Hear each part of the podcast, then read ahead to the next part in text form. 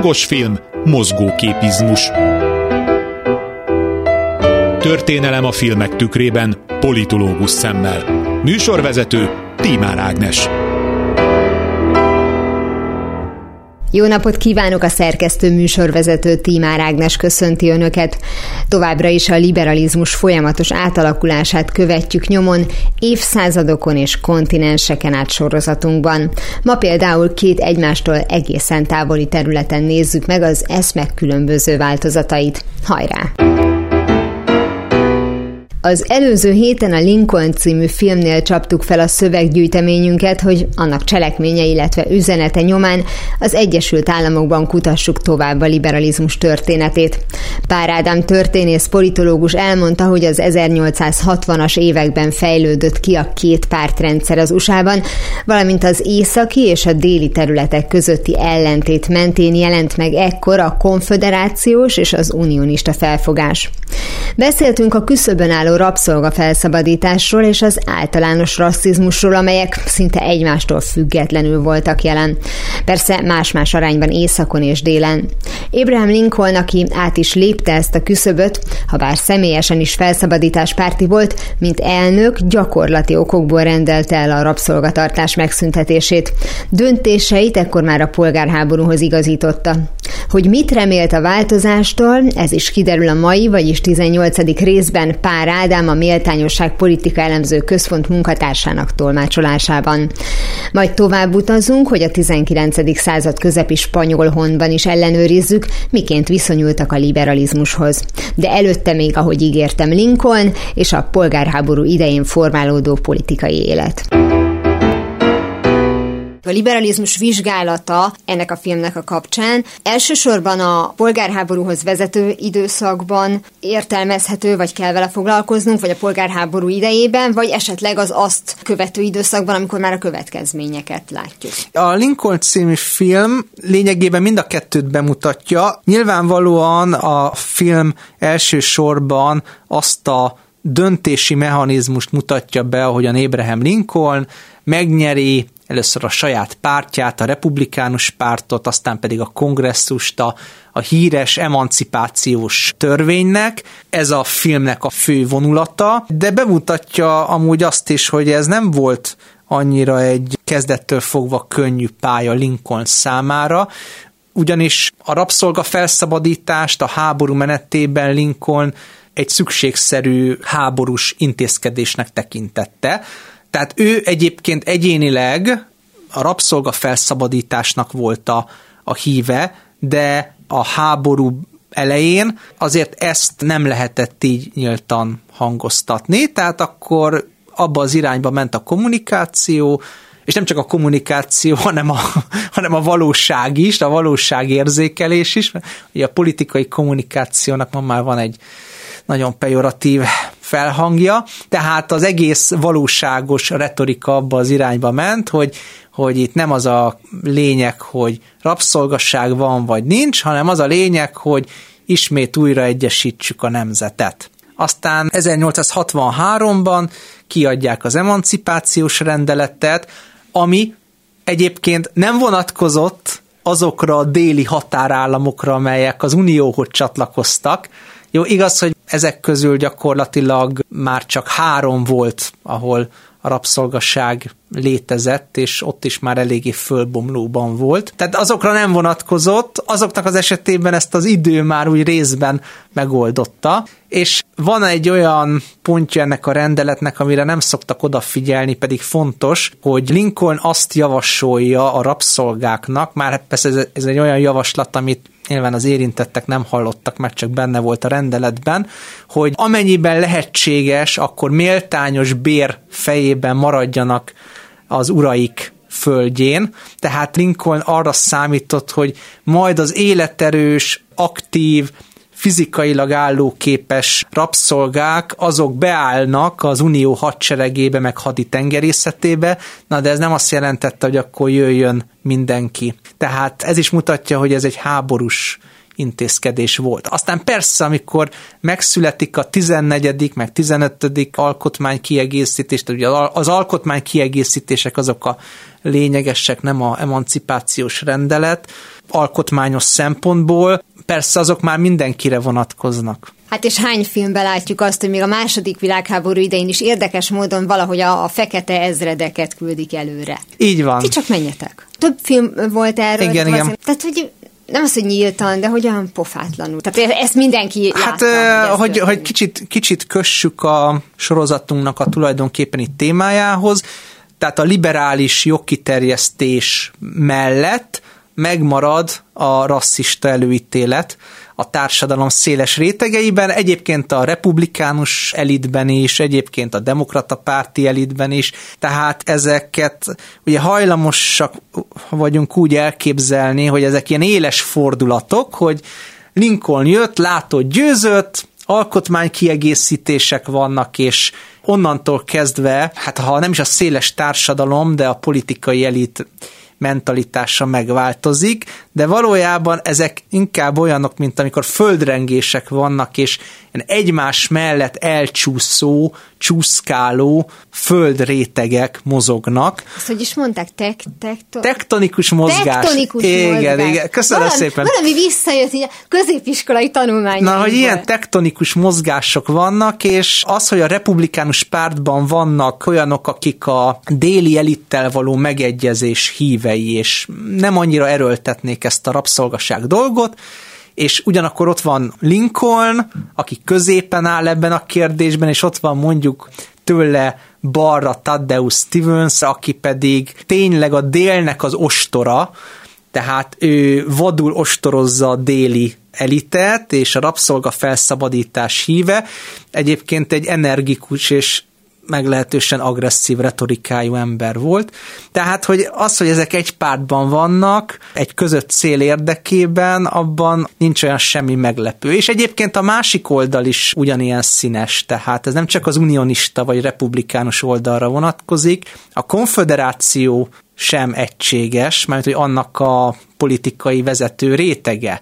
Mert például a rabszolgasság kérdésében van egy éles törés a déli katonai vezetők és a politikai vezetés között, mert például a végén 1864-től kezdve éppen az emberállomány utánpútlása miatt a hadsereg vezetése nagyon erőteljesen kardoskodik amellett, hogy ígérjenek szabadságot azoknak a feketéknek, akik hajlandóak beállni a dél hadseregébe, és egyébként ez ugye komoly vitákat is vált ki, hiszen erre azt mondja sok déli ültetvényes, földbirtokos és őket támogató politikus, hogy hát nem erről volt szó, nem ezért akartuk a konfederációt. Tehát, hogy messze menően nem egységesek ezek a politikai elitek, csak legfeljebb madártávlatból. És hogyha egy madártávlatból nézzük, mert ugye a sorozat lényege az, hogy végig vonulva több évszázadon eljutva napjainkig, vagy legalábbis mondjuk a 20. század uh-huh. közepéig, azt nézzük meg, hogy a liberalizmus hogyan változott, avagy fejlődött. Ugye a 19. század közepi Európa, vagy mondjuk ott is az 1860-as évekig eljutottunk ugye a párduccal, ahhoz képest az Egyesült Államok béli liberalizmus ugyanebben az időszakban mutatott valamiféle változást, tehát a mostanihoz közelítő fejlődést, vagy az még ugyanaz a liberalizmus volt, mint amit Európában láttunk? Az Egyesült Államokban hagyományosan lassabban változnak a politikai tendenciák, mert ugye az Egyesült Államoknak van egy olyan kényelmi állapota, hogy önmagában tud fejlődni, illetve ellenni. Itt a polgárháború jelentett egy nagy törést,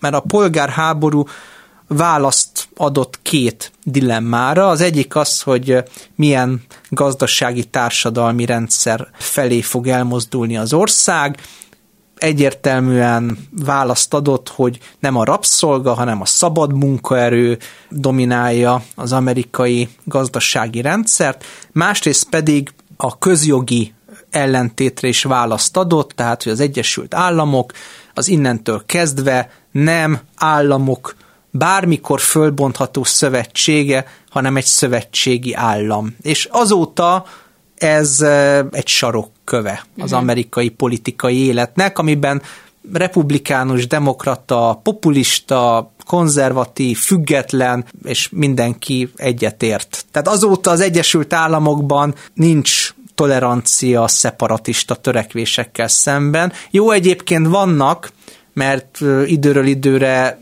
Texasban föl szokott vetődni a kiválás, nem annyira nem annyira komolyan vehető politikusok részéről, illetve hát tudunk egy alaszkai szeparatista pártról is, és még biztosan vannak egyéb államokban, de hát, de hát ez azért nem egy komoly, nem, nem egy komoly tényező.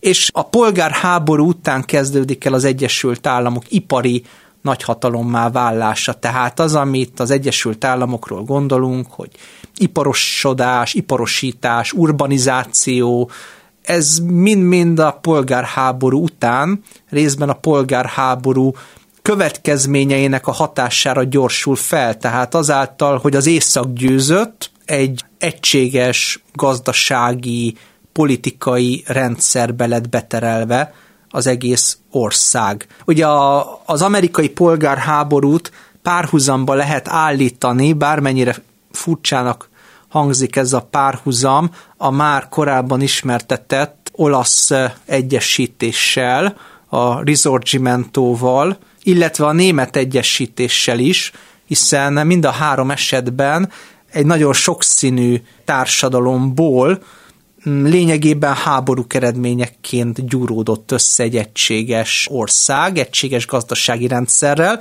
Egyébként milyen érdekes, hogy mind a három esetben alapvetően északról jött az egyesítő szándék, egy északon elhelyezkedő hatalom részvételével, és egy-egy déli terület volt az, amelyik megpróbált ellenállni. Hát ugye az amerikai dél, német területen Bajorország, és Itáliában pedig a, a nápoi szicíliai királysághoz tartozó területek. Tehát nagyon-nagyon érdekes, hogy van egy ilyen észak-dél törésvonal mind a három esetben. Egyébként mind a három régióban mai napig van egyfajta lázadó, rebellis attitűd Bajorországban is, nem Bismarcknak van kultusza, hanem második Lajosnak, aki megpróbált egy darabig ellenállni, a poroszok által végrehajtott egyesítésnek nem sikerült, az amerikai délen Jefferson Davisnek és Robert Edward Lee-nek van mai napig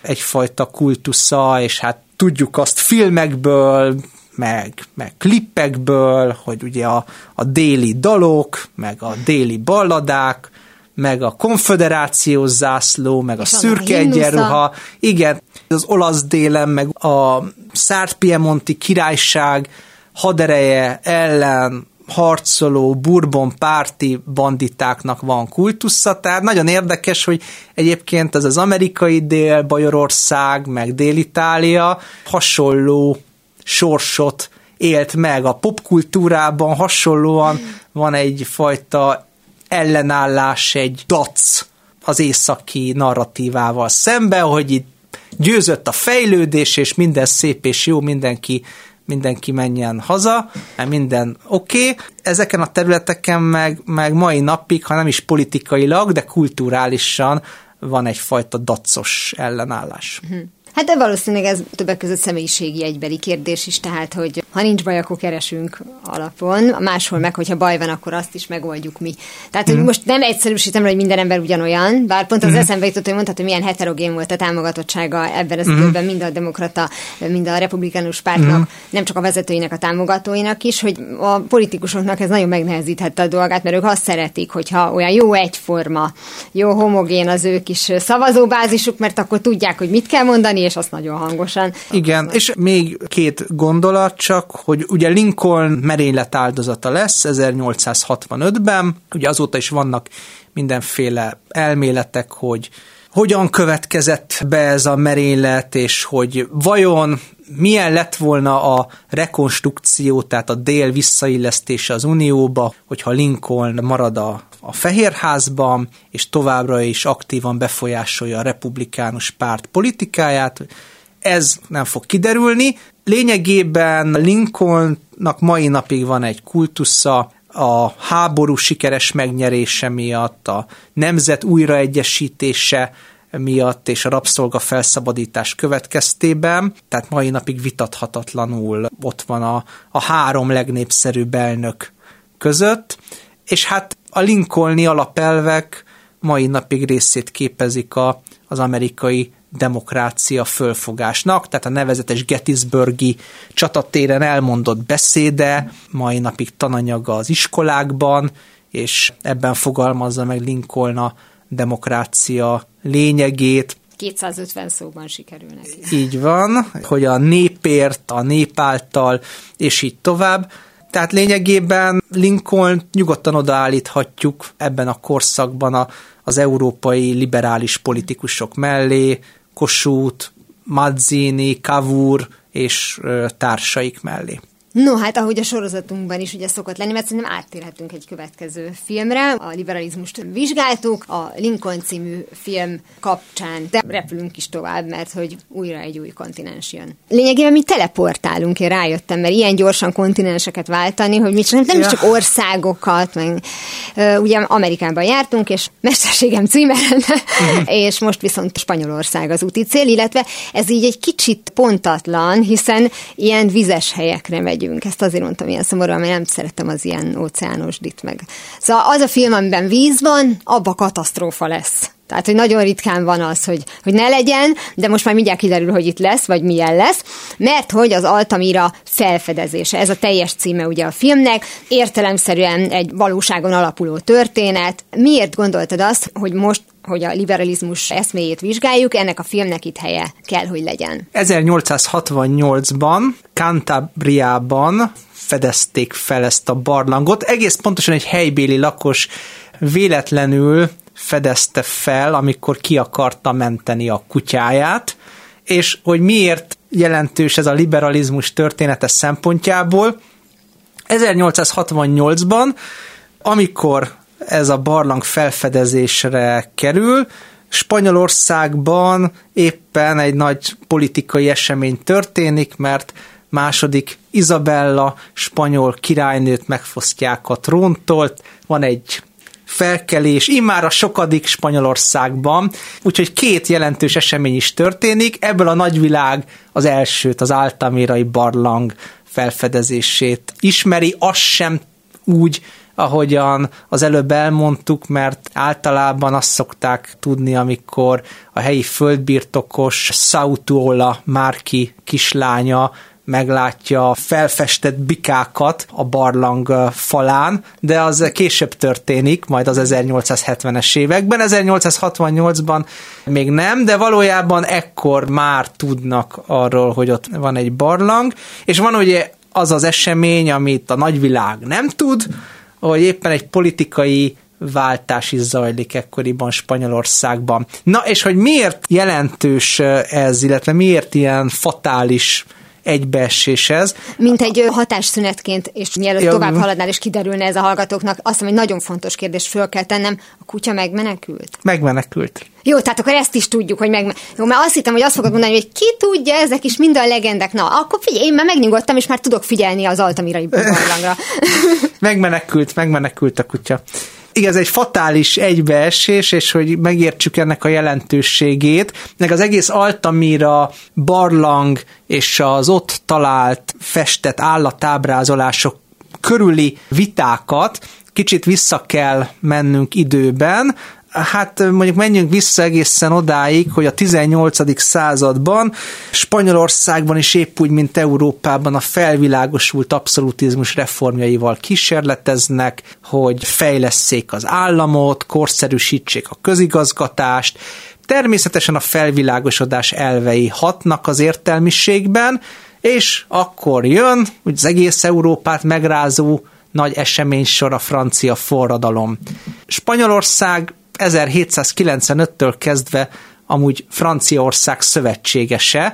Ez egy érdekes, érdekes ellentmondás, hogy miközben szövetséges Manuel Godoy spanyol miniszterelnök politikájának köszönhetően sehol a nép körében nagyobb közöny nem találkoznak a forradalmi eszmék, mint Spanyolországban. Mi ennek az oka? Ennek az az oka, hogy egyrészt Spanyolországban nagyon erős a katolikus egyház befolyása, és miután a felvilágosult abszolutizmus hívei perifériára kerülnek, partvonalra kerülnek, sokan tömlőcbe kerülnek, vagy emigrációba, az egyház és a nemesség visszaszerzi a befolyását. És hát a másik ok meg az, hogy Franciaország egy fölkínálható ellenség, a nép nagy része számára, és különösen akkor, amikor 1808-ban Napóleonnak az az álnok ötlete támad, hogy a bátyját Józsefet kinevezi spanyol királyá.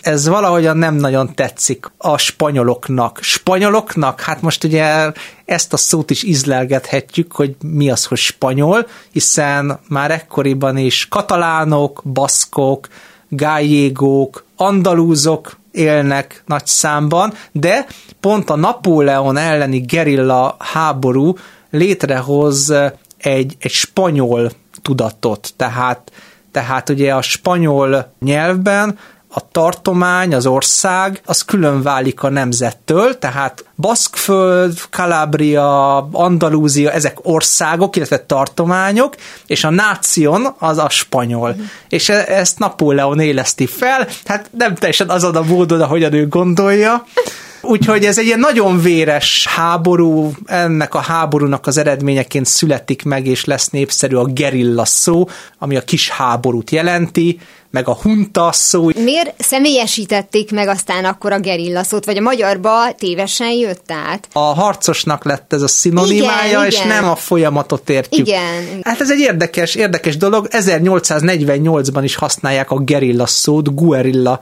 tehát az eredeti igen, alakban. Igen, igen, ugye a Rózsa Sándor féle szabadcsapatra, meg hát a... film is született. Igen, meg az erdélyi szabadcsapatokra, stb. stb. egyaránt használják, tehát ez egy nagyon érdekes, hogy a gerilla a magyar nyelvbe beépült, de két változással. Egyrészt, ahogy te is említetted, hogy a személyre is alkalmazzuk, másrészt meg a gerillának azért a magyar nyelvben kialakult egy kicsit pejoratívabb jelentése. Hát ez az anarchista, aki nem feltétlenül egy igazán nagy ügyért harcol. Tehát kicsit miközben, hát miközben a partizánnal egyértelműen szinoníma szó. Érdekes, hogy a magyar nyelven a partizán pa, lett igen. a pozitív, a gerilla meg minthogyha ahhoz képes negatívabb lenne, holott a kettő között egyenlőségjel van. Érdekes, hogy még a Che Guevara és Fidel Castro és a nikaragói szandinisták mindezeket figyelembe véve, és a gerillának nem alakult ki egy pozitívabb kicsengése a Kádár korszakban. De Valószínűleg köz... a partizán az mhm. elfette ezt, de abba bele, bele sűríthető volt minden, ami pozitív. Tök fura, mert hogy a kettő között én soha nem azt éreztem, hogy pozitív vagy negatív, hanem hanem azt, hogy a partizán az itt van, az közeli, tehát uh-huh. hogy, mhm. hogy azzal tudunk mit kezdeni, mert azt tudjuk kötni a második világháborúhoz,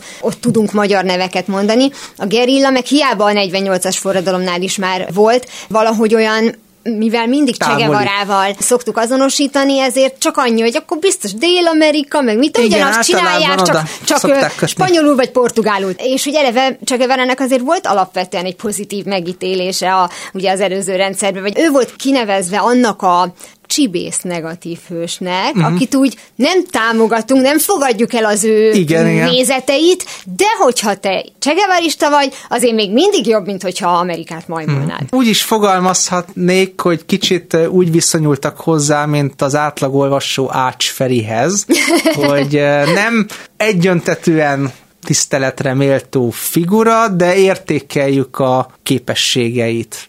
Hát én nem tudom, én jobban örültem volna, hogyha orvosnak megy végül. Tehát, hogyha el is végzi, és lehet, hogy több emberen segített volna, nem? Lehetséges, lehetséges. Minden esetre az a lényeg, hogy ez az egész gerilla romantika, ami volt Latin Amerikában, persze visszavezethető az 1808-as Spanyolországig, és ebben születik meg egy spanyolság fogalom. Egyébként azt hozzá kell tenni, ugye liberalizmusról beszélünk, hogy ezek a gerilla mozgalmak a király védelmére alakultak meg, tehát még mindig a király meg az egyház jelentette a sarokpontot az átlag spanyolok számára. És készültek ilyen katekizmusok, tehát a gerilla mozgalomban terjedtek ilyen átértelmezett katekizmusok, ahol egy pap meg egy gerilla beszélget például, és akkor megkérdezi a pap, hogy mi vagy te fiam? És azt válaszolja a gerilla, hogy spanyol.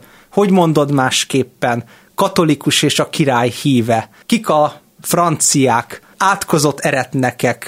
Mi jár annak, aki akár csak egyet is megöl a franciák közül, egyből a mennyországba kerül, mi fog segíteni bennünket, fiam, a szent harcban, Isten és fegyvereink, szóval ez egy ilyen új katekizmus volt, mint hogyha, mint hogyha valahonnan ismerősek is lennének ezek a szavak. Igen. Manapság is hallunk ilyeneket, csak most éppen nem katolikus Igen, ezt mezben. akartam mondani, hogy csak ennyi, de valójában, hogyha meg a katolikus mezes megoldásokat keressük a történelem folyamán, abból is jó párat találunk, hogy, hogy valamiért, ha elérakják azt, hogy szent, akkor már háború is úgy megüdvözül, tehát hogy akkor már is rendben van. Tehát a pap az simán buzdíthat téged arra, hogy öld meg francia embertársadat. Igen, és ráadásul úgy, hogy ebben az esetben ez egy honvédő háborúnak minősül, tehát először van az, hogy a spanyol nép nagy tömegei odahaza saját földjükön harcolnak egy megszálló hatalom ellen, egy reguláris hadsereg ellen, és akkor lényegében a spanyol nemzet tudat az így kap egy keretet. Ha a múlt héten Itáliában végzett kutatómunkánkat is ide vesszük, akkor kiderül, hogy közel egy időben azonos vonalak mentén küzdött mindhárom ország a megosztottsággal. De ami ennél is érdekesebb, tudtuk meg a mai adásból, hogy valójában mindhárom említett ország a külső fenyegetettségre összezárt, az északi és déli területei közötti ellentétet félretették, és ezzel közelítettek az egységes ország a nemzetállam kialakulásához. A következő adásban Pár Ádám történész politológus vendégünkkel folytatjuk a spanyolországi liberalizmus vizsgálatát. Ez volt már a hangos film mozgóképizmus. Legközelebb ismét szombaton délután fél kettőtől várom önöket. Természetesen a korábbi adásokat, ahogy a mait is hamarosan megtalálják archívumunkban, valamint podcastként. Kövessenek minket a Facebookon, és ha még nem tették, iratkozzanak fel YouTube csatornánkra. Köszönöm a figyelmüket, a szerkesztő műsorvezetőt Tímár Ágnest hallották. Viszont hallásra! Hangos film, mozgóképizmus. Műsorvezető Tímár Ágnes.